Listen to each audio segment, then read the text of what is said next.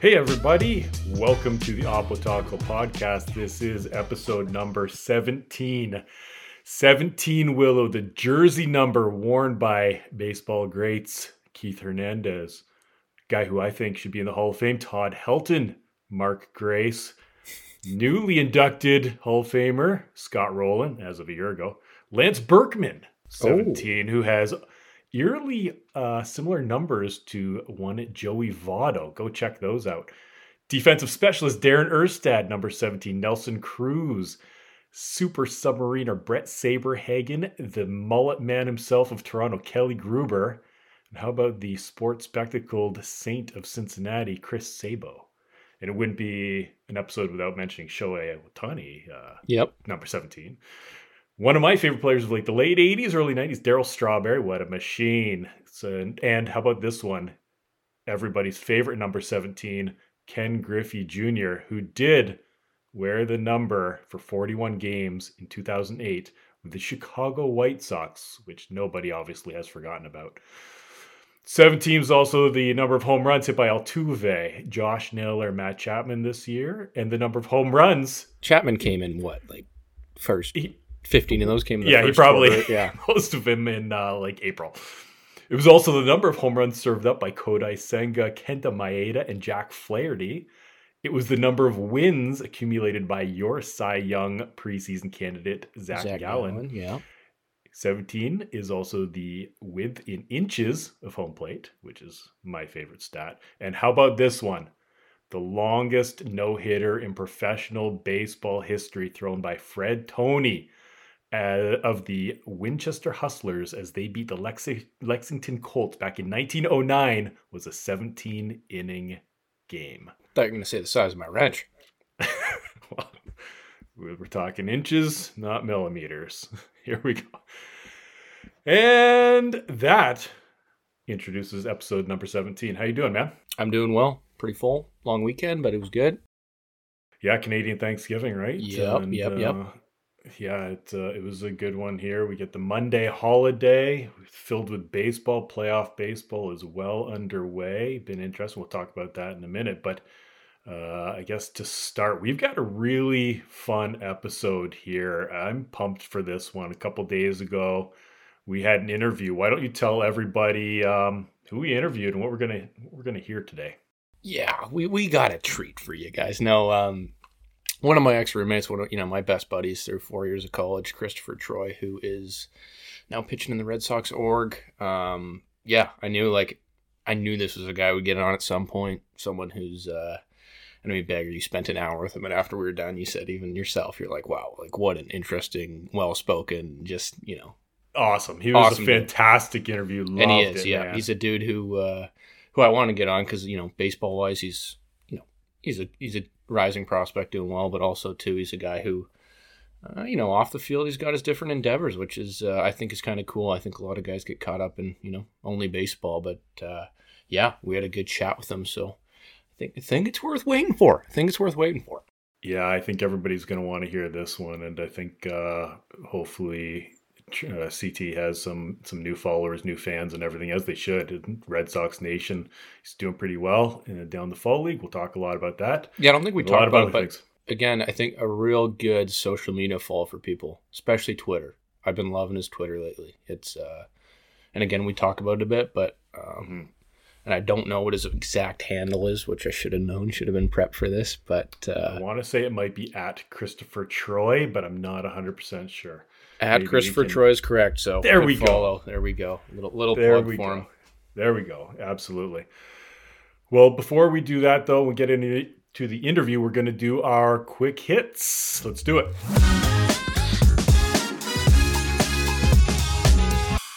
All right, not too much this week that we're going to talk about because we do want to get to that interview. But um, you know, I guess one of the main points is that the the IOC, the Olympic Committee, has on the dock. It looks like it very well could be coming back into play for 2028 in Los Angeles.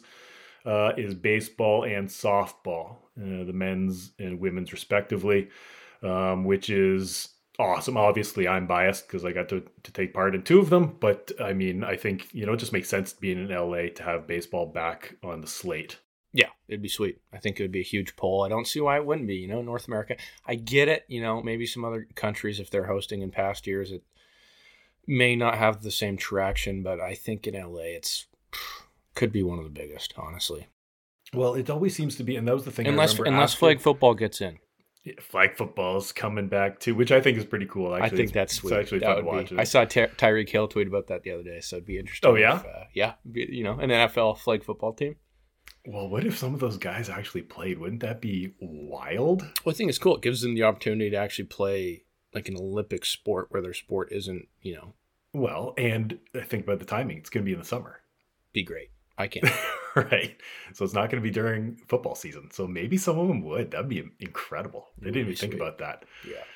Um, but yeah, it, it, I know after 2008, it, when it got removed from from the Olympics, one of the arguments was that it's not really a global sport, and you know it's only a select few countries, namely like North America and some of the islands. But I'm like, wait, wait, wait, wait, wait, wait. No, have you heard of Japan? Have you heard yeah. of Korea? Have you heard of like Taiwan, China? Like, it, no, it's it's an international sport, and it's mm-hmm. just as big if not bigger, you know, overseas, as evidenced by like the WBC and Japan yeah. winning. Yeah. You know, so I'm glad it's back in, or at least looks like it's maybe almost certain that it's going to be back in. So mm-hmm. that's um that's interesting. Yeah.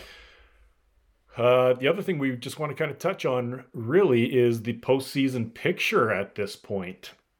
So, I mean, we did our predictions last week for the first round. I went one and three. You were three and one. Three and nice. one was an, with an asterisk though, because nice job. I had to say Jays. I had to. Yeah, and, and, I guess I get a little bit of an asterisk because I picked the Brewers before the the news on Brandon Woodruff not being uh, healthy enough to to pitch. If that were the case, and I heard, I would have gone with Diamondbacks. I like Gallen, Merrill Kelly, even though Merrill Kelly didn't even need to pitch in the the wild card series. Um, but I would have gone there. But regardless, I'll take the L. But so far, at time of this recording, the Astros actually just finished beating the Twins, so they're up in the series two one. We got the Rangers uh, laying a beating right now on the Orioles in the series anyway, two nothing. That game is actually just started, I believe, for mm-hmm. Game Three. So at time of this release, we'll know whether Baltimore still has a breath or Texas has put a stranglehold on them and drawn every last breath out of their weeping bodies. On the National League side, Arizona is up 2 nothing on the Dodgers pause for yeah, like yeah. Uh, not not what people were expecting. I don't think so. Not at all. neither you or I had that pick, and uh, and the other series is Philadelphia and Atlanta tied at one, which has been I think pretty. I think that's a, fun series to yeah, watch. Philly, Philly is looking promising. They are. What do you What do you like, and what's coming to note of you? Like for you, they just they just have that mentality. That's what I like about Philly. It's you can see them playing. You know, it's just like they they got they got some experienced guys. They got superstars. They got guys who have been there before. They've been there last year, right? So I think that's that's a big part of it, right? They know what comes with it, and uh, I don't know. I just I was watching them the other night, and it just like they they look better than they did in the regular season, to say the least. I'm a big Zack Wheeler fan.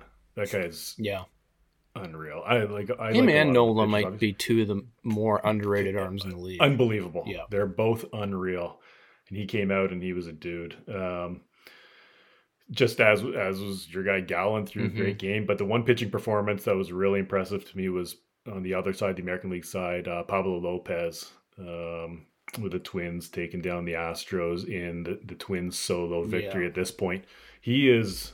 He, I thought you were going to say Pablo Lopez against the Jays because I was going to say Helen Keller could have went up there and oh gosh, well. well, I think she did she threw on the jersey and hit for the Jays that series.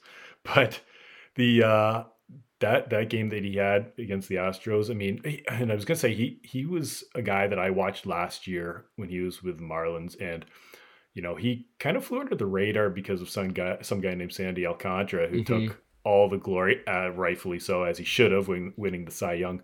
But if you watched Lopez kind of in the secondary, kind of that second tier, he was putting up numbers and was it seemed like he was getting stronger throughout the year.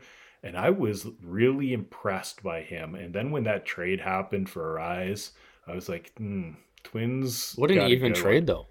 It was. It, like you look back, it might have been the the biggest win win trade Well, it's like, what do you want? Do you want a hitter or do you want a pitcher? You got a guy who's a Cy Young candidate. He's going to get votes, and then you have the um, the batting title leader in the NL. So, what do you want? You want hitting or do you want pitching? Take Yep. your pick and go with it, and you you got you got what you thought you were getting, Mm-hmm. right? What about the what about the Texas and Orioles series? That surprising you? Two two nothing at all, or what? Nah, I don't know. You kind of knew Texas had a chance to do what they're doing. I mean, there's been surprises. My, my overall take, and I'll say it, unpopular opinion, but playoffs have been boring, man. They've been brutal. There, I think after last night, there's been one, two one-run games in in Yeah. in the whole postseason. But it, I don't know. Like even today, like seeing uh, the game that just finished, the Astros game, it's like, eh, you know.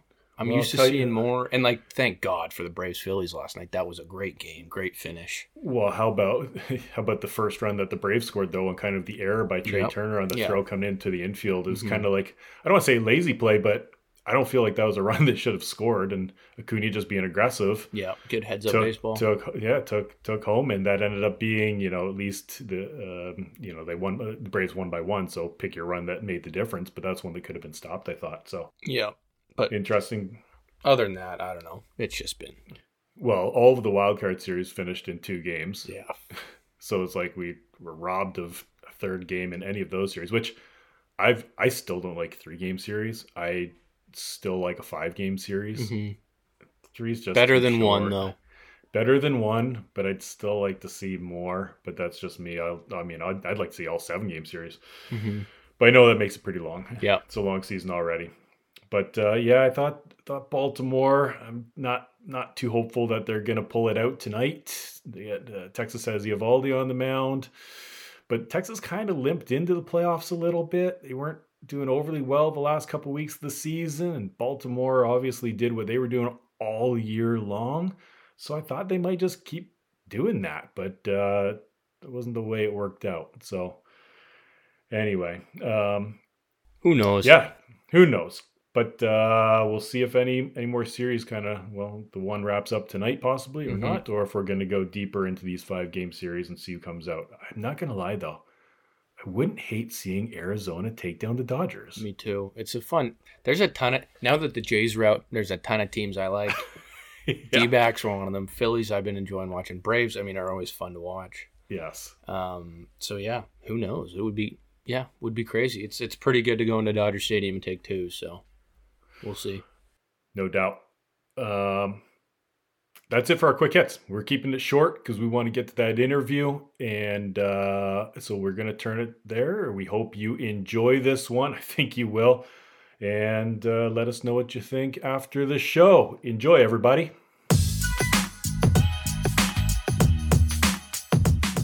Well, like promised, we are joined today by a very good friend of mine, a four four year roommate in college, um, which is pretty good. So, a dude I got to know pretty well. Um, currently a pitcher in the Red Sox organization, 12th rounder back in, what was it? Is that 21 or 22? 21. 21. Christopher Troye, how are you? Doing well, man. Thank you for the intros. I'm uh, I'm happy to be here.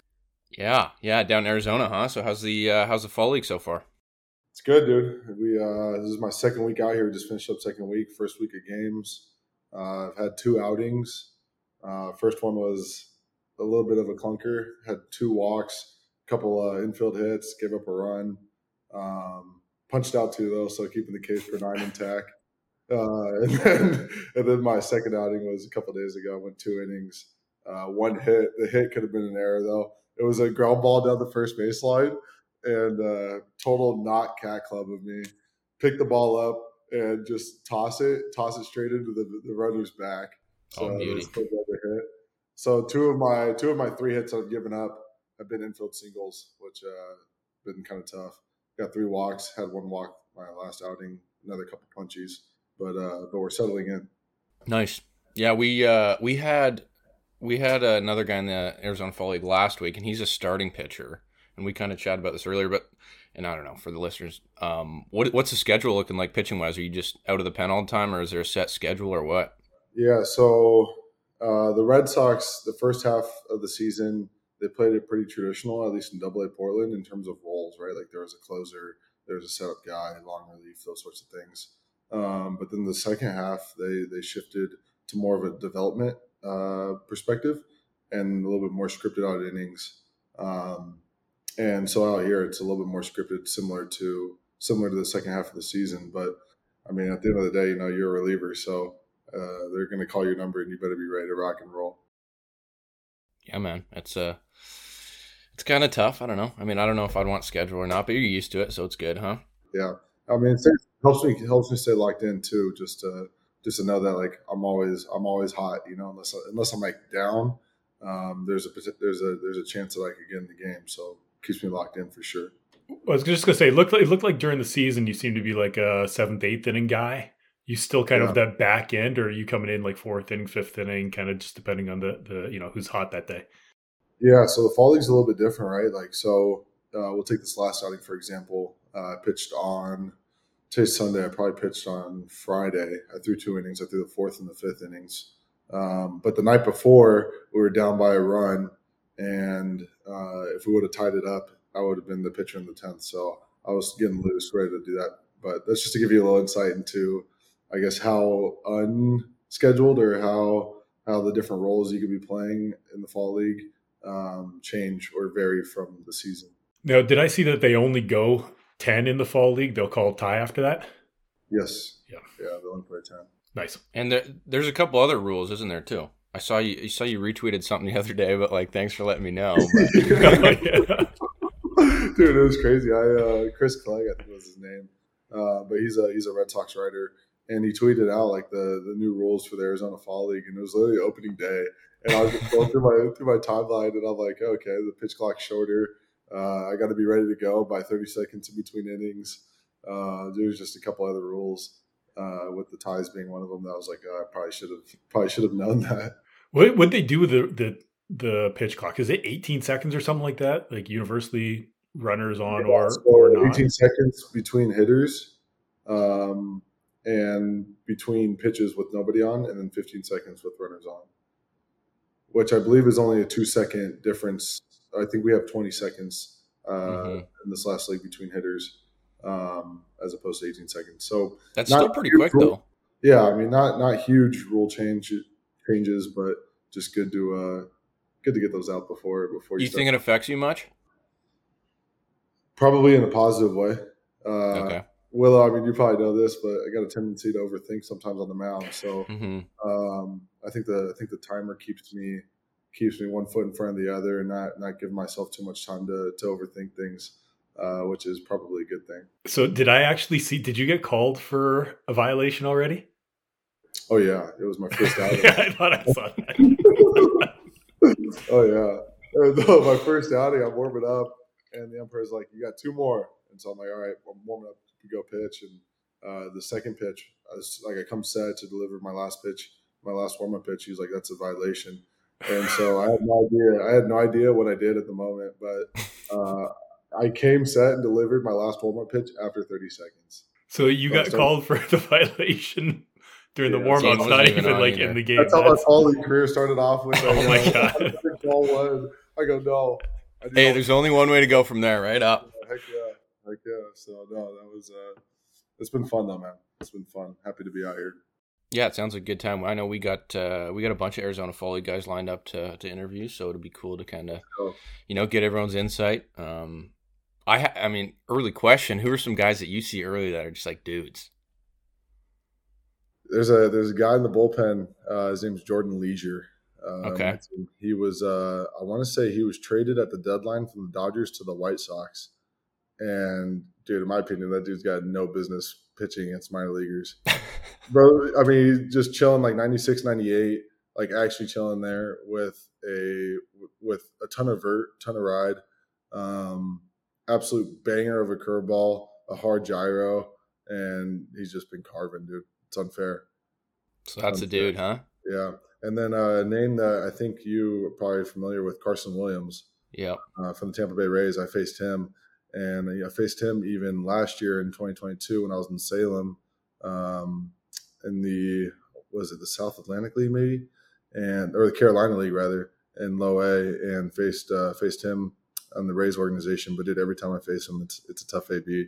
Dude doesn't swing and miss. You know, it's like I'm, I mean, I'm a big swing and miss guy. I'm a big whiff guy. So when guys are when guys are just fouling stuff off, uh, you know, it gets a little bit it gets a little bit tedious. Yeah, that's how it is, though. Well, wanted to give a little background into you, Troye, because I think, I mean, I know you pretty well, and your uh, your story coming up is pretty unique. I want to say, um, at least turned into the picture that you've turned into today. But uh, I don't want to I don't want to say too much for you. But a guy in high school who was a uh, a catcher, you two weight a little, right? But uh, really. mainly a catcher. a couple innings off the mound, Yeah, I I got a heard. couple. Got a couple. um, catcher guy who you know Under Armour All American. Um, we both we were in the freshman class 2018 UC Santa Barbara. Just this, I remember meeting Troye like just the largest human being I've ever met in my life. Um, big deep voice like you got, which is funny. Um, a while ago back now, but and then yeah, and then uh, kind of a transition into pitching. So I don't know. I'll probably give it over to you here, but kind of you know speak through how that happened.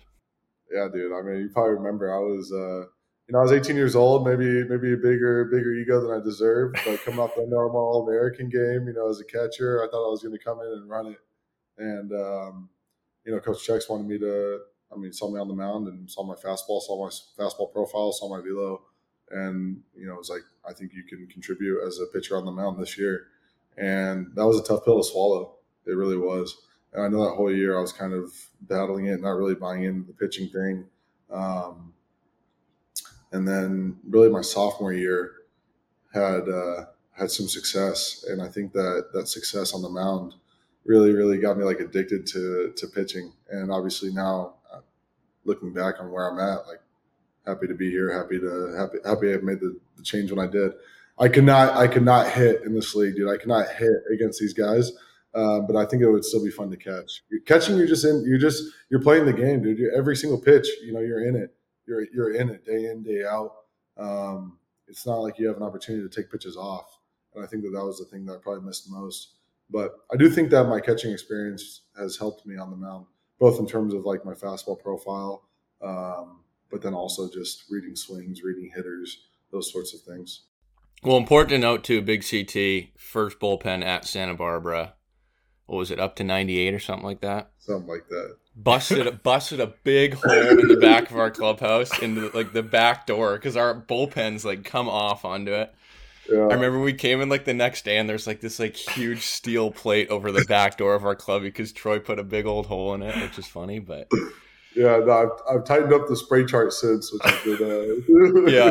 which has been the challenge. But yeah, that first one, dude, I was throwing things all, I was throwing them all over the place. Well, and I got I got to say, as a hitter, and like especially through the fall when you first started pitching, um, and not just me, I can speak for I think our whole team. It's like when Troye's coming in, you know, a guy who just transi- transitioned over, you know, he's you know high nines, not really knowing where it's going too much. Like Troye came in and like inner squads guys on the bench are just like, no, like oh, th- this isn't gonna be fun. You know, he's whizzing some by your head and stuff, but then. uh but I think it it helps though. It helps. Like it's it was like those were such uncomfortable at bats, right? And I mean, I got to see, see you grow, and I don't know. I think even like the first couple at bats were like the tougher at bats because it was like, where's this thing going? The guy's gonna kill me. But So when you fun. started wearing like the elbow guards and everything, the, the oh yeah, everything you guard on the can. hel- faking injuries, running to the bathroom, like Dude, Willow, I'm came out. up, Willow came up in the catcher's gear. Yeah, I, I should have honestly, dude. I don't think you ever hit me. I mean, you you never actually hit a bunch of guys. I think you just had a bunch of high misses. Yeah, yeah. That was it. Which I don't think I've, I don't think I've, hit, I've hit that many people in my pitching career. there you go, huh? Misses just all up, yeah. Yeah, effectively wild. I find when I get more in the zone, I start getting hit a little bit more. So I'm like, okay, there's a fine balance of being of being wild and being in the zone. So so Willow, him and I are pretty similar profiles. Obviously, they, I was, Yeah, I had yeah, upper similar eights, he had upper profiles. nines, and I got gravity balls, and he's got the high rise and everything. Or Yeah. like, he gets upset the when it's fouled opposite. off. Yeah, he's he gets upset when it's fouled off because he wants to miss. I'm upset when it's fouled off because I wanted a ground ball. Yeah, It's seriously. like, totally different. Beggar was like a 88 90 sinker guy, Troye. So that's uh Just an that's his collector. profile. What's that? Just an absolute out collector. That's it, man. I did not want to see like more than three pitches per at bat, and I'm just ball on the ground and trying to get out of there within two hours. Hey, well, hey, that's what I'm learning right now. That's I mean, that's what's going to take my game to the next level is to be able to uh, minimize pitches per AB. I think this last year I averaged like 18 or 19 pitches an inning, which is uh, honestly not that competitive. I think I think especially as a reliever, you want to be kind of the 16 uh, pitch range. So uh, I could take a take a take a note from you or two. I can teach you a gravity ball, man. Oh yeah, Beggar's gravity ball. Let's go. Is that is that a big thing for you then? Focusing right now is trying to get that pitch count down, or what are some other big things that you uh, you're looking at right now to kind of get better at? Yeah, you know, I think, you know, if I look at, if I look at the fall league, right, like in my mind, my process has stayed the same. The things that I've worked on in the season, my routines, my my my work, uh, day in day out, like I'm continuing to do those same things. Obviously, you know, you obviously you want to talk about the fall league and you want to talk about the chances of getting to the big leagues, right? Like 60% of everyone who's made it to the fall league made it to the big league. So really with one decision getting called to the AFL, getting that invite, like my odds went from, I don't know, 0.01% to 60% pretty much overnight. Um, so it's easy to get caught up in that trap and think like, okay, well, you know, I'm getting a little bit closer, getting a little bit closer. Now I really got to perform.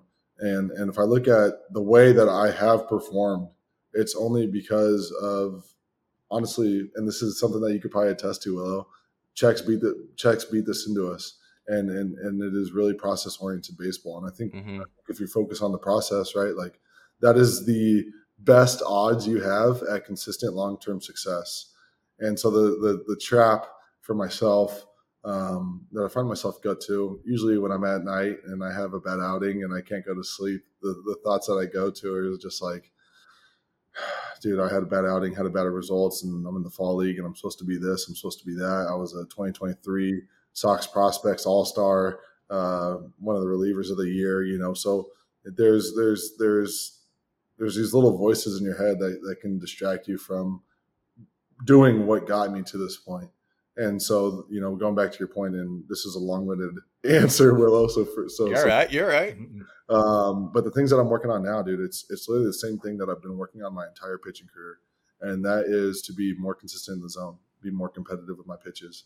So um, this year, I actually added a cutter. So my first primary goal is definitely that competitive pitch percentage. That's what the Red Sox call it. That's a metric that they use.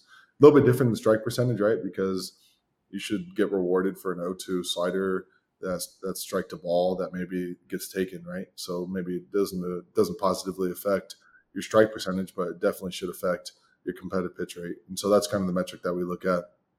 So getting more competitive, uh, obviously with the fastball, is going to be priority number one. Priority number two is is my cutter. I uh, I accidentally threw a cutter in live hitters in spring training, and uh, our pitching coordinator was like, "Yo, you think you can do that again?" and I remember because I, I I go in grip a two seam. I don't have a two seam, and so I gripped a two seam and I switched the ball to a four seam, and I remember like grabbing it just like a little offset and thinking like, "Oh shit," you know, like I don't know where this is going, but I just got to throw it, and I threw it, and it was disgusting. And so they're like, "You think you could do that again?" And so a few catch plays later, and uh, got it down a little bit more consistently. But the cutter usage is going to be is going to be priority number two. Obviously, competitive pitch percentage with all three of my pitches: fastball, gyro, cutter. But then um, throwing that cutter cross counts is going to be uh, it's going to hope is going to open up a whole new level for myself.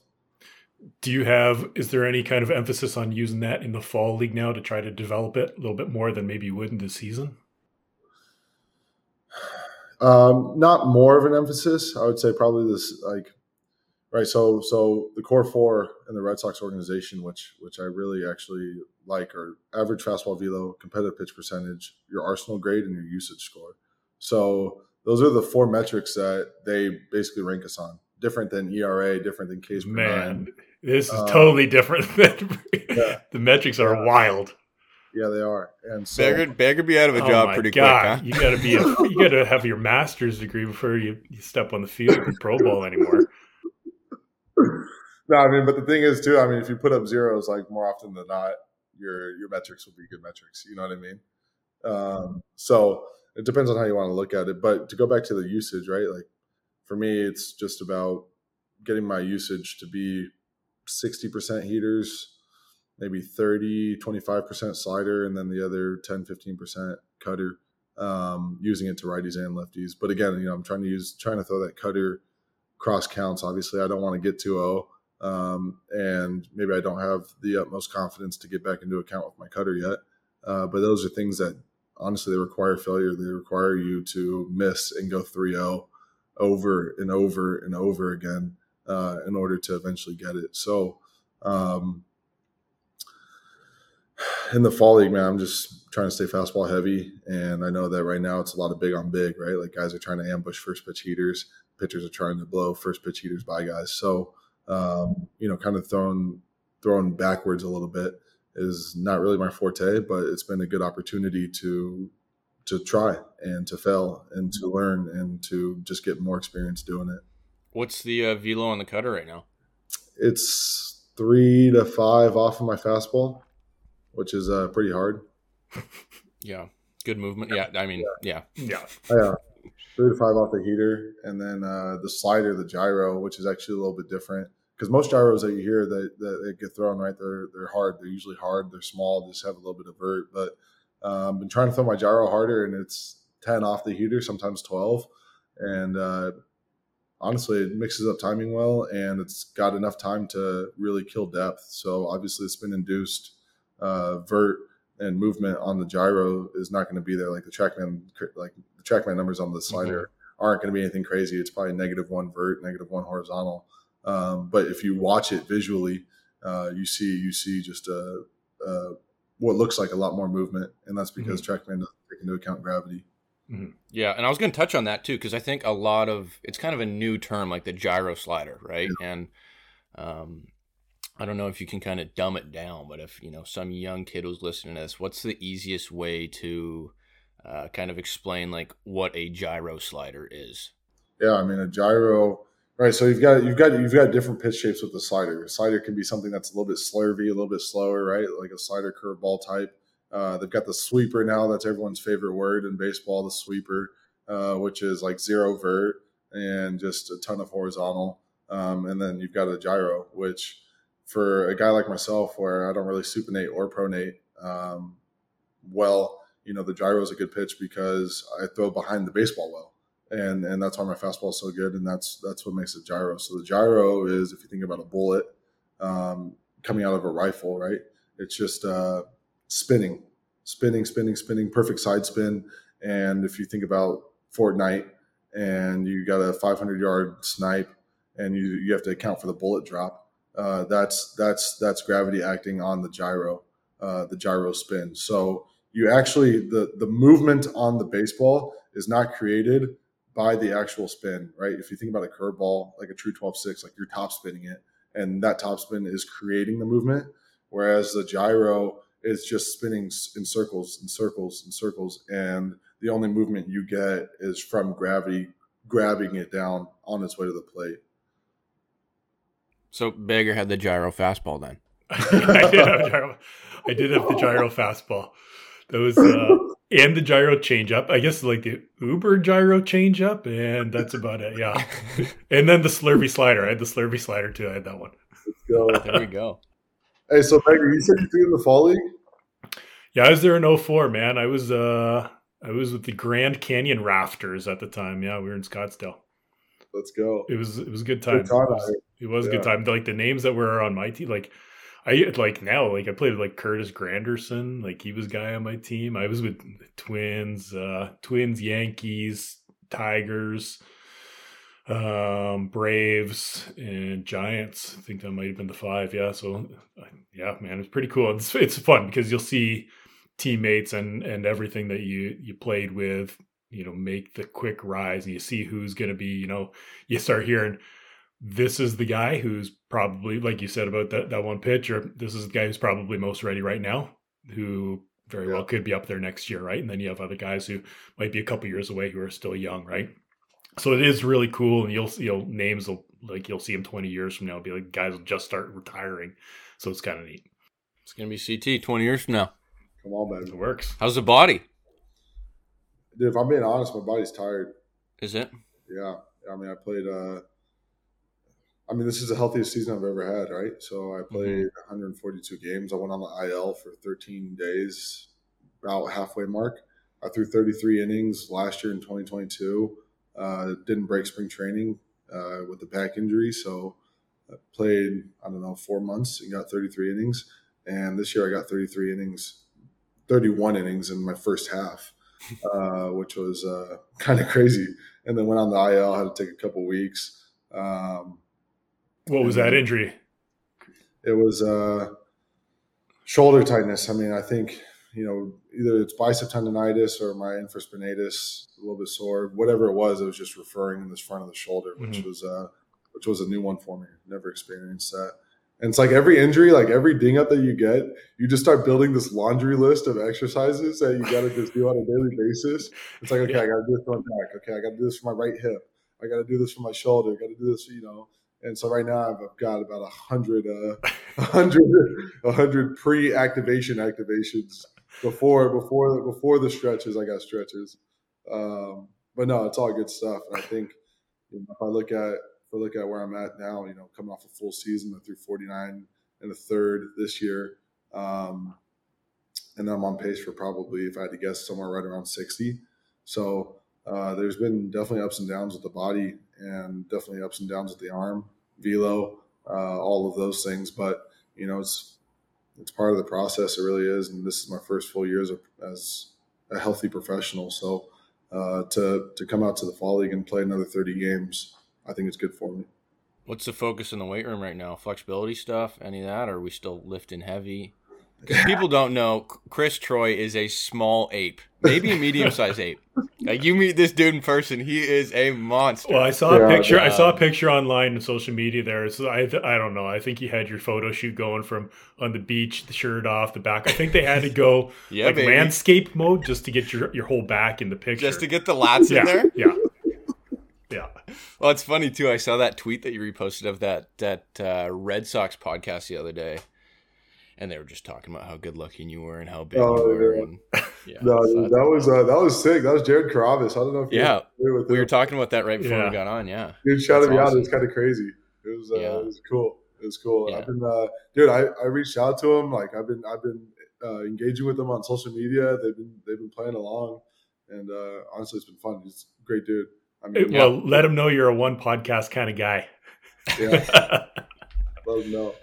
No, but that's a good uh, good little segue because yes. again, Troye. I mean, it's uh, it's been cool to see, and I mean, I've known you for a while too, and and it's funny. Troye's actually been a guy who's gone from like heavy social media to zero social media. I think we had a couple stints through college where he deleted absolutely everything. Yeah. Um, but now kind of little drive back and and I think real cool. And I, I don't I want to hear your perspective of kind of why you're doing it, but that you know that kind of social media I wouldn't say influencer, but just you know insight that you're given um, a lot through Twitter right now. Uh, what's kind of behind all that?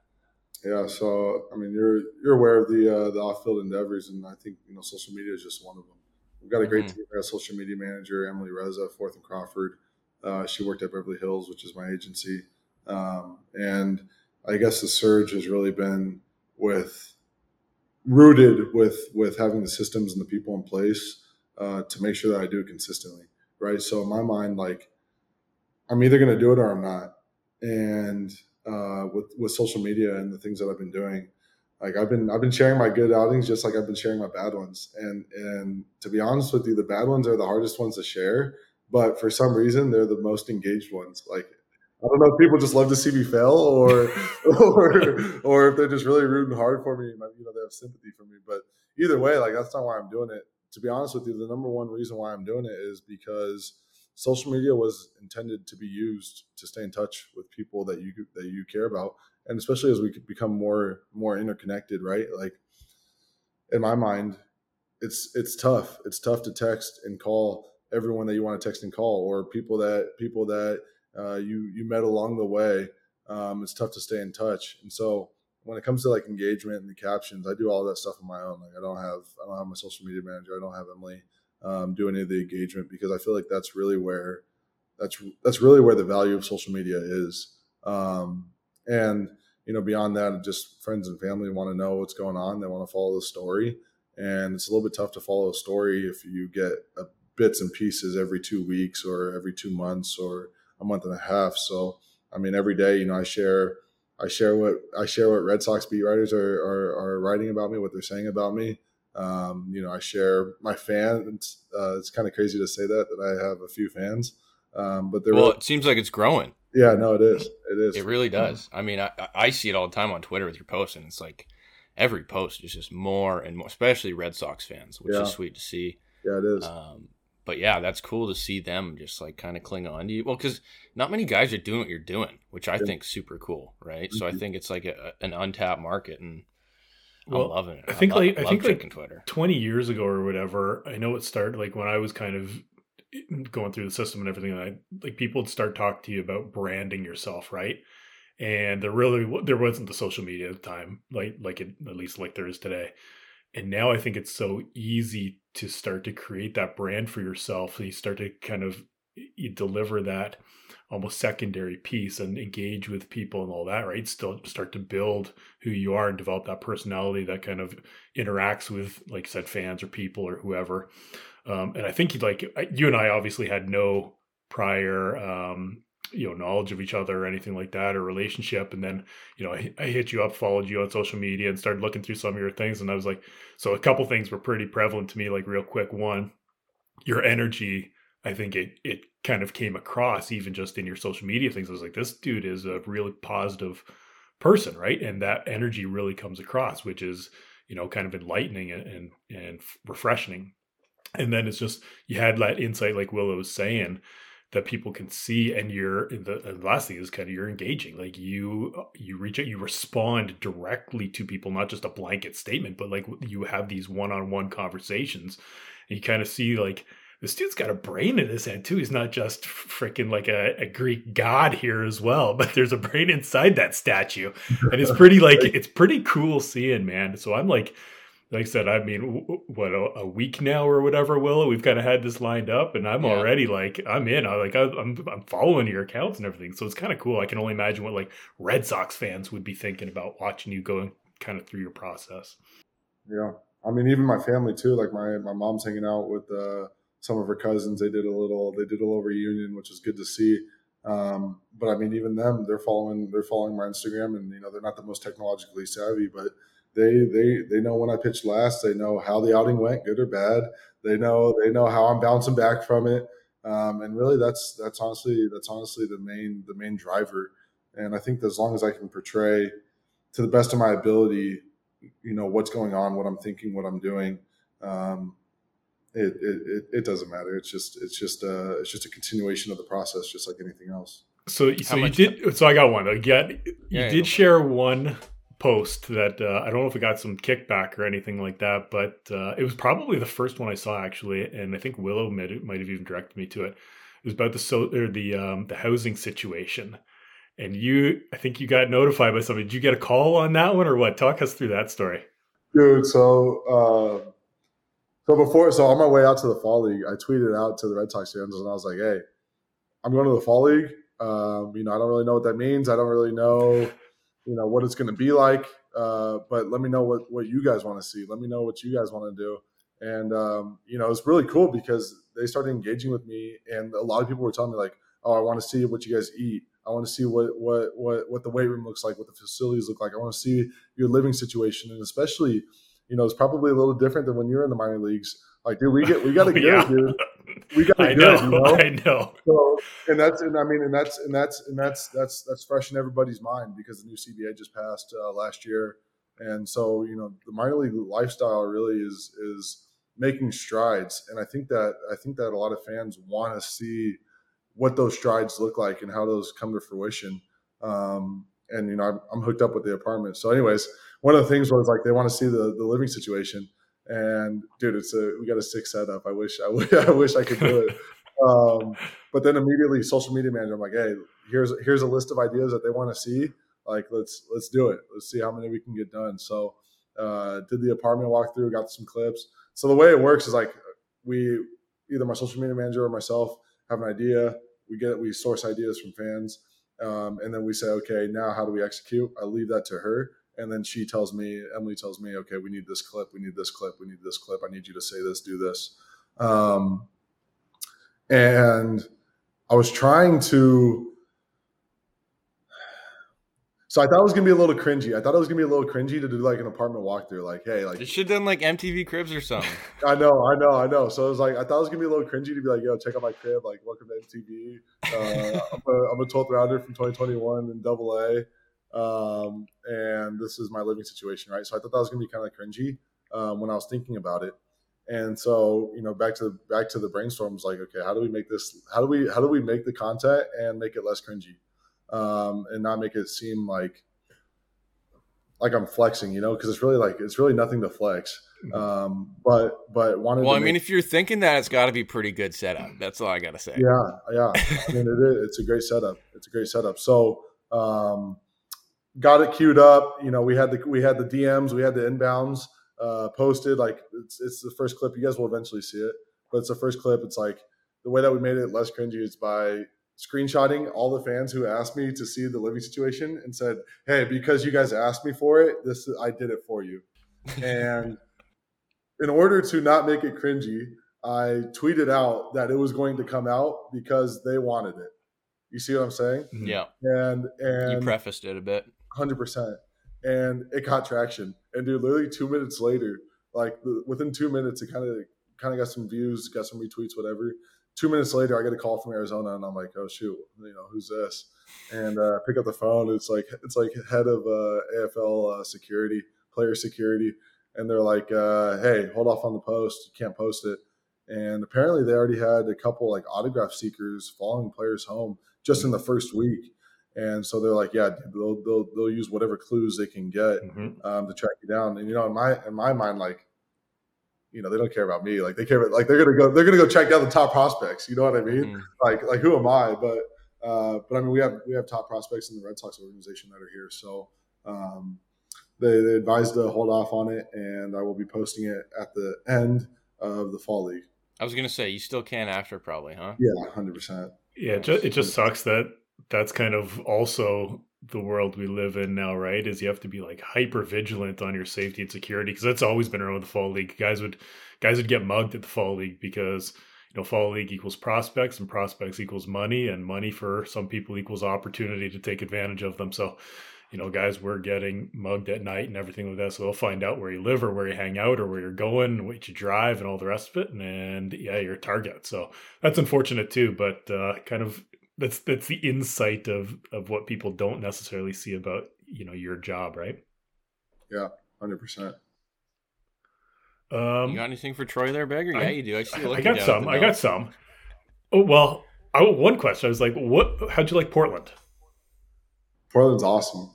Uh, probably one of the most underrated restaurant scenes um, Yes. of any like town that I've been in, and I love to eat. Uh, I don't like to cook, but I do love to eat. I don't like to do dishes either. Uh, Okay, but- yeah, I can attest to that. I was teeing that one up for Willow. I was teeing that. He, he helped me. Actually, you can you can shout out our other roommate Ben Ferris, who did a lot of them. Oh my gosh, that guy was a saint. That guy was an absolute Yeah. saint. Uh, but no, dude, the food scene in Portland is is incredible. Great, great food. Just no Mexican food, which no Mexican food, no In and Out. So as soon as I came to Arizona, I was like, okay, I know what I'm eating. Back to it, yeah. Yeah, Portland is a great city, though. I loved it. Like I played in Connecticut for a few years, right? So Portland was always I I liked it a lot. Like just the the stadium and everything like that. They got the mini green monster in left field, and Yeah. fans were always good and everything. The- Here's the a little story though. I don't know who creates the schedule, but I promise you, playing on opening day like April fourth in Portland, Maine, is not where you want to be. It's it's not a good move. So we we jump on the bus in Connecticut. It's like a two hour drive, two and a half hours, or something like that. Not bad at all. On oh, for opening day, it was like Friday. We're supposed to play that night, so we jump on the bus. Get a call before we leave saying, "Don't come. There's a foot of snow on the field." It's like, cool. They're like, but get ready to come tomorrow because we're trying to get some help to get the snow off the field and play tomorrow. Well, being Canadian here, I know what a foot of snow on a field looks like. You ain't shoveling that off in 24 hours here. So I'm like, we're not. Well, it depends if it's that light snow bag or that heavy no, no, it was a foot of. So we end up going the next day. Let's say that might have been the Saturday morning. We go there, get to the field, and they have like maybe 10 looks like UFO like crop circles, like 10, 10 10 foot diameter like crop circles shoveled off in the outfield. that was it. The rest of the field is covered in a foot of snow. I'm like, what are we doing here? So the whole four day, like four game series got banged. We're out there playing catch in between these crop circles, just like jumping from one to the next all throughout the outfield to increase your distance. And that was our weekend. I think I might have hung out in the Sea Dogs uh, clubhouse at night. Uh, one of those nights uh, might have happened. But uh, that was it for, and then we go to uh, New Hampshire after that, where they had three of their first games snowed out, and they got their last one, and they got the turf right. We so we played there, but it was like, don't start the season in Portland. That's just a bad decision. Go down south. It worked out well for me. It worked out well for me. My first yeah, you're in Greenville, right? My first six weeks were in Greenville, South Carolina. Perfect. So yeah, I caught the caught caught Portland, Maine when the when the weather started to turn. So I can't relate.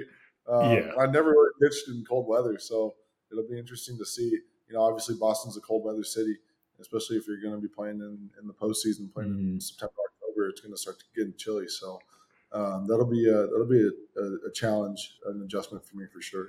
But, but Portland is an awesome st- an awesome city. I really like Portland a lot. It was awesome, incredible. What are other uh, places you've enjoyed playing? Charleston, South Carolina. That's uh, the low A for the Tampa Bay Rays. Um, mm-hmm. They've got an incredible setup there. Charleston's just a great city. Um, Greenville, South Carolina, my, my, where I started out, the high A for the Red Sox. I mean, I I don't know. I don't know how many other minor league setups were better than what we had out in Greenville. Um, from I mean, just a locker room perspective, a fan perspective. Uh, Pretty new stadium. Yeah, new stadium. They uh, they just did like a I want to say it was a two million dollar um, renovation for only the things that affected the players on a daily basis. So like clubhouse, wow. training room, weight room, um, and it was great. So screw the fans, right? Yeah, well, the fans, the fans they had they got a good already. They got a good already. The stadium's incredible. Um, Greenville's a good spot. I really liked playing for uh, in for some reason. Where do the Fisher Cats play? They're double A for the New Hampshire. Hampshire. Uh, yes, in Manchester. Manchester. Um, there's a couple cool coffee shops out there, and the field was great. The fans were awesome. I think we pulled out more Red Sox fans at that game than than, than Blue Jays. Um, but that was a, that was a, just a fun environment to play with, and I don't know, maybe I was pitching well, but it was a good time. Short right field though, it's like three fifteen or something like that to, to right yeah. field. Yeah, yeah. I feel but, like I feel like anyone who plays though, like I felt the same way. Like places that I went and played, I mean, mainly in college, but like the places I liked most were probably the places that I did the best at. yeah. Know? Yeah, there's like there's places that you just want to forget about. It's probably because you you know went over for five with four punches, an error or two, or something like that. So it's funny like that. You're like, oh, this is miserable. You're on yeah, the bus this place sucks. Game, you're yeah. like, get me out of this place. yeah. UC Riverside. There we go. Dude, don't get me started. The worst. oh, that's funny. What uh, what's on the what's the outlook for next year. I don't know if you've even thought that far ahead now with the fall league going, but I don't know if you've had any indication from, you know, the brass or or just your own personal kind of goals for next year. But uh, you've got your feet wet in Double A. Where are you thinking now? Where's your Where's your head? You know, Beggar, to be honest with you, man, um, I'm not thinking about you know levels. I never really thought about levels. Um, never really thought about Double A. Never really thought about high, low A. Um, and you know, I'd be lying to say if I if I didn't think about it, but uh, just doesn't. I just can't put too much stock into it, right? So like for me, like my goal, my goal isn't to go. Okay, I'm gonna go from high to double A this year, or my goal isn't okay double A to triple A this year. My goal is to be the best pitcher I can be, be better than I was yesterday, and I know that after X number of days, X number of reps, there is a big big league version of myself, and at the end of the day, that's where I want to be. Um, and so whenever that happens, like that's going to happen. Um, it just comes down to getting the big league version out of myself. You know, I feel like it's like a like a marble statue, and you're like chipping away, chipping away, and and there's a statue inside. Um, maybe not a maybe never a complete finished product. Uh, you're always you're always making it better, but um, there's going to be a, there is a big league version of myself in that in that slab of marble, and so I just got to chip away as much as I can, as fast as I can. Well, those 15 yeah. punch outs per nine innings are pretty uh, elite level right now as it is. So just work on the other things, right? Yeah, six and a half walks per nine. That doesn't help. That doesn't help. And they even out. They even Yeah. out. Nice. What's the offseason looking like, CT? Going back to SB or what? Yeah, I got a got a short one this year. Six weeks. Six week off season. Jeez. Uh, Yeah, so regular season ends November 11th. Uh, the dead period starts November 17th. So, assuming Glendale Desert Dogs makes it to the playoffs, um, the last possible day I could be in Arizona, I believe, is November 17th. And then I will be in Fort Myers, Florida at the spring training complex uh, January 2nd. So, um, at most six weeks, uh, at least five, four and a half, five weeks. And that's just going to be Christmas and Thanksgiving. you gonna go home then? Yeah, I'll probably. I mean, my to be honest with you, my plans are go home for Thanksgiving, go home for Christmas, and then in between couch surf with K Chan and the boys down in Down uh, in LA? Yeah. down in LA. And I know Well, Dell's on Mc- McLean's on yeah, McLean's on their couch right now. You might have to fight it fight him off. I for told him. I talked to him the other day. I was like, McLean, you're gonna have to scoot over, man. I gotta. We're, we're gonna have to get two on this couch. Oh yeah. What a pleasure to sleeping with Chris Troye too. I'll tell you that. oh man. this it when when Chris is sleeping, there's no getting him out of it. That's It's a hilarious. So- in Okay, so It then is. I, I mean that's a good segue for my my last question anyway. I think uh, Troye, like I'd be remiss if I didn't ask if you had any Willow stories from back in the day that you could share with us. Oh, that jeez. yeah, maybe let's We got a let's ton embarrass good them a little bit or something. Like so, so we we we can edit this out if it gets too crazy. But I mean, feel free, feel free to to, to let us know. I feel like for most people that know Willow, they they they know the what he's packing in the back in the back trunk.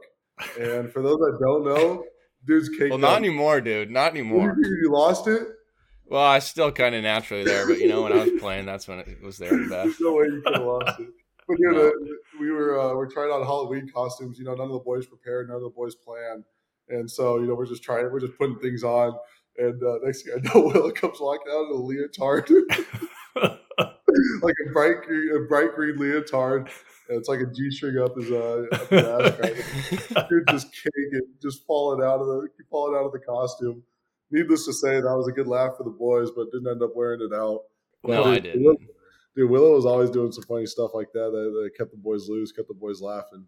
And that's, I mean, that was that was one of the uh, that was that was just one of the things I could think of. Yeah, it was fun. hey, you got to play to your strengths, Willow. For sure. Yeah, there we go.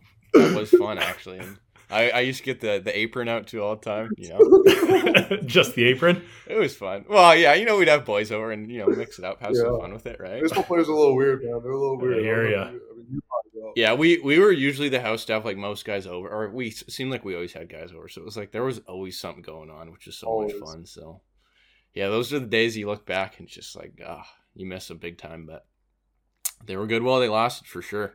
Heck yeah, we made the most out. of Those are definitely the memories, right? The people and the the times and everything. Not necessarily, you know, Mhm. on the field, but it's all the other things too, which make for a pretty interesting career, interesting life, and interesting experience. Well, that's what I miss. Like people are always like, "Oh, you miss playing ball." It's like I do, but like it's Yeah. like it's more the team thing. Yeah. Like being with the boys, you know, hanging out outside. Like that's the thing that I really miss. And like ever since transitioning out of you know, ball for me has been like that's been the hardest part. It's not like the ball. Yeah, I Yeah. love playing ball and like playing every day, but at the same time, it's like no, like that's kind of small compared to all the other Mhm. things and you know the relationships you build and. I mean, it's awesome. The You clubhouse. the clubhouse is awesome and and i think college is super unique in the fact that like for instance like there you know there was dudes i played five years with right Mhm.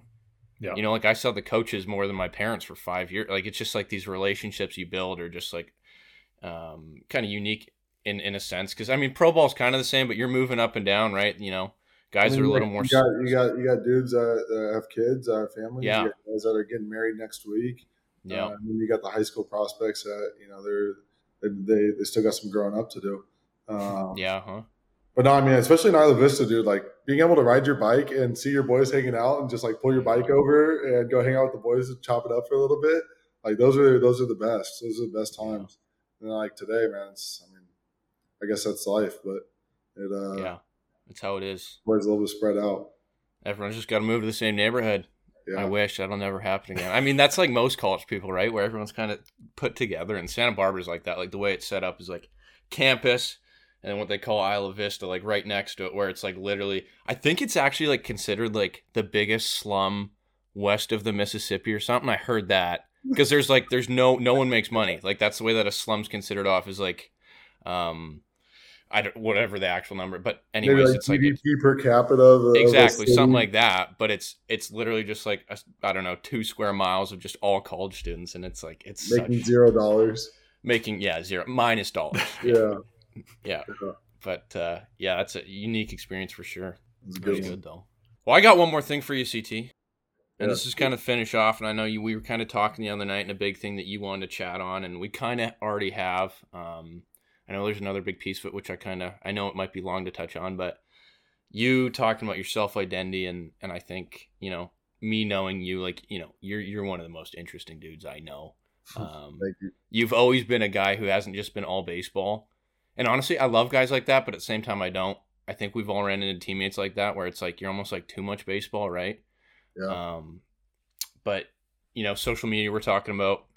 I don't know if people know this; they probably don't. But uh, CT also a real estate owner, and I guess you got a company now. What do you got? Something something along those lines. But anyways, what I'm getting at is like a guy who does more than just baseball. So, you know, last couple minutes here, I don't know, talk about that. You know, life balance, baseball balance, and also you know your outside interests um, outside of baseball. Yeah, dude. Thanks for. uh I forget that. I forgot that I wanted to talk about this, but no, thank bringing it back up. Um, I think, I think, I think one of the biggest things that has really helped me on the field is to not have my self identity tied to my baseball career. And what do I mean by that? Willow, you probably experienced it. Beggar, I'm sure you've had your fair share of injuries, but like, especially for me when I went through Tommy John in 2019 and I was out for what 12, 14 months. Um, you know, it was it's it's a self identity crisis. Like it really is. Like you have you you you- think you're this baseball player. You think you're this baseball player where all you know is eat, sleep, breathe baseball, and then it gets taken away from you for a little bit or um, an extended amount of time, and you're like, what do I do? You know, I've got all this free time now. What do I fill that time with? Who am I? Um, I'm not a baseball player right now, and so for me, like that's really where I felt that I had a mindset shift. And I mean, it was a tough time for me going through Tommy John. I'm sure Willow can attest, but the boys in the boys in the apartment really helped me get through it. It was it was tough for me, um, just mentally. But but but being more than just a baseball player, right? Like you know, you have uh, you've got doctors that they're a doctor, but they're also they're also a husband, they're also a brother, they're also you know all of these other things that when you want to get internal in the game and the game forces you to get internal sometimes it kind of pushes you against the wall. You're having some failures you're having some setbacks and and all you can think about is is is is you know wanting to perform wanting to help the team win and and all of those things. It, it, it drives you crazy and it, it, honestly I, I spiraled i spiraled a little bit uh, midway through that through that tommy john process. Um, and and it was it was reframing how i think about baseball and you know it's it's obviously going to be tough to do to separate your results from off the field you know but i remember in high school like if i had a bad game in high school i'd be at the dinner table with my family and i'd be a douchebag you know? And i would be i'd mm-hmm. be short i'd be happy and and those were just things that looking back on it like it was just i was just immature. And so now i'm at a point you know professional baseball where you know i say that i try not to let those results affect me you know sometimes they just they just do we're human. But for the most part like doing podcasts like this, um, investing in real estate, uh, raising money to do kind of uh, real estate deals like that, you know, social media, building a team, like doing all of those things forces me to get external. I don't have the opportunity to be internal with about my results, bad or good, if I have to focus and use my creative energy and my brain on something else. And so that's where I feel like um, my performance and my my my my my mindset around developing as a pitcher really really took off because I'm not focused on results. Obviously, you want to pitch well. Obviously, you want to win. Obviously, you want to get to the big leagues. But stay focused on what you can do now, and don't take things home. And I think that I think that that's been the biggest um, unlock that, that that I've had in the last few years. Oh, I think it sets you up for success too. right? Like even yeah. p- post baseball, because I don't know, like Beggar, you probably have a different experience than me, but probably similar. But I think a lot of guys, when baseball does end for people, it's like it's that such a weird shift because like years and years of like that's all you've put towards you know your life, your energy, and stuff like that, and I mean, I know you do put, you know, really hard work in, you know, ball CT, but it's like, I feel, I mean, and you can say different, but if, let's say something happened, your ball career is over today, like you're still in a really good spot to keep going in life, right? You're not going to be um, kind of that, you know, trying to tread water. And, and I was in that, you know, just like this past year and a bit. Like I was yeah. there, right? It's just like you end and it's just like snap of the fingers and it's like, what do I do? all I know is baseball and beggar. I don't know like what your kind of no hundred percent. When too. I when I was done, he mentioned injuries there. Troye is like, yeah, I was I had partially torn torn labrum, and that's pretty much what derailed me. I tried to come back, it was never the same. Ended up getting released, and then it's the whole what now kind of like I mm-hmm. said the identity crisis. Like that's all you've known for the past however many years through pro ball and college ball and even like amateur trying to reach those levels and I I was at home for a year, a year and a half, or something like that before I even thought about like figuring out what the next step was. Right, so you know, being able to identify who you are off the field before that happens is really good. And you know, for everybody, hopefully, when that decision comes, it's at your own disposal about when you're going to hang them up. But it's not like that for everybody. So if you think about that earlier rather than later, you're going to be in a really good spot. Hundred percent. I mean, the best guys in the the best the best the best MLB players, the guys that are in the Hall of Fame. You know, they're by forty years old, they're they're out of the game. Mm-hmm. You know, and those, I mean that's that's only like the first half of your life, if not if not less. So yeah. you got the whole you got you got a lot of time on this planet. You know, God willing, but um, I feel like it's it's really allowed me to focus when I'm at the field on what I need to do at the field, and when I'm off the field, bad or good, it's it's easy to just move on to the next task how you been handling kind of like the time management around that though? Because I mean, I mean, I know some people hear this and be like, "Oh, you know, he's a professional baseball player. Like, you know, I want him playing for my Red Sox in two years. He shouldn't be doing all this BS outside of things." But like, what's your approach to that? Of you know, balancing off field and on field things. Yeah, I think you know, first and foremost, I have your priorities straight. Like, first and foremost, my number one priority in my professional life um, is to be the best pitcher I can be. And so, if anything is distracting from that, I'm very, very quick to cut it out.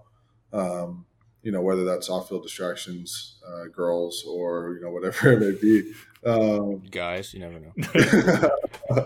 um, Twenty three. No, no, I mean, I think I think you have your priorities straight, and you make decisions based on your priorities uh, first and foremost, and then secondly, right? I think I think I'm at a point now where um, I'm really learning about systems and operations and, and, and how to delegate and how to hire and, and, and how to take more things off of my plate and put them in other people's plate, you know, leverage, leverage, uh, honestly, labor and technology, um, which has freed up a lot of my time. So in terms of time management, like there, there are things that like, if, if, if they're affecting my baseball career, I just say no, and I just don't do them. And then, you know, I figure out whatever I got to deal with whenever I got to deal with it. Um, but then the second part of that is, you know, be proactive. You know, put have, have build a team of people that you can trust. Um, build systems, uh, leverage technology to automate as much as you can. And I think I think you know with the technology and, and the AI buzz and everything else going on today, like I think there's never a better time to, uh, or never an easier time to to manage and to delegate. I think I think a lot of it. Well, I think a lot of it comes down to balance, right? It's like, and, mm. if you're getting enjoyment from some of those things off of the field um, through the real estate or anything like that, then that enjoyment's going to show on the field as well, right? Just like the other way, if you if you suck on the field and you carry that into your personal relationships and dinner table and all the rest of it, you know that's not a good thing. Just like, it, but it, it does work the other way, where the enjoyment that you come from the other aspects of your life can carry on the field and improve your performance. Yeah, yeah, I couldn't agree more wrap it up there, Willow. Chris, man, thanks for joining us. That was that was that was a good one. That was uh, really enjoyable. I've been looking forward to this one for a little while, ever since I kind of started figuring figuring out who you were on social media and following you a little bit. But yeah, continued success through the fall league, healthy off season, and into next year. And we keep looking. Uh, we'll be following you for sure. Obviously, Willow and you are close, but uh, yeah, man, you got a new fan today out of me and you know, just kind of want to see you succeed, and we'll watch you watch you rise. And Red Sox fans are should be excited about who you are as a player, who you are as a person, and um, wait until yeah. the Red Sox get Shohei too. Willow's calling that one. Willow's. I've been calling that, that, for a long time, Troye. Really, I have been, and I think it's coming. We'll although, we'll although see. only thing is that takes away one pitcher roster spot from you, so you might not, not want him. he won't be. A, Shohei won't be out of the pen. We're fine. Love it, man. Thanks for joining, Chris. Yeah, my pleasure. Thank you guys for having me on. Well, until uh, until next time, I guess that'll wrap it up for this week. And from Leotard Willow and myself and the rest of Team Oppotaco, that's gonna be Oppotaco out.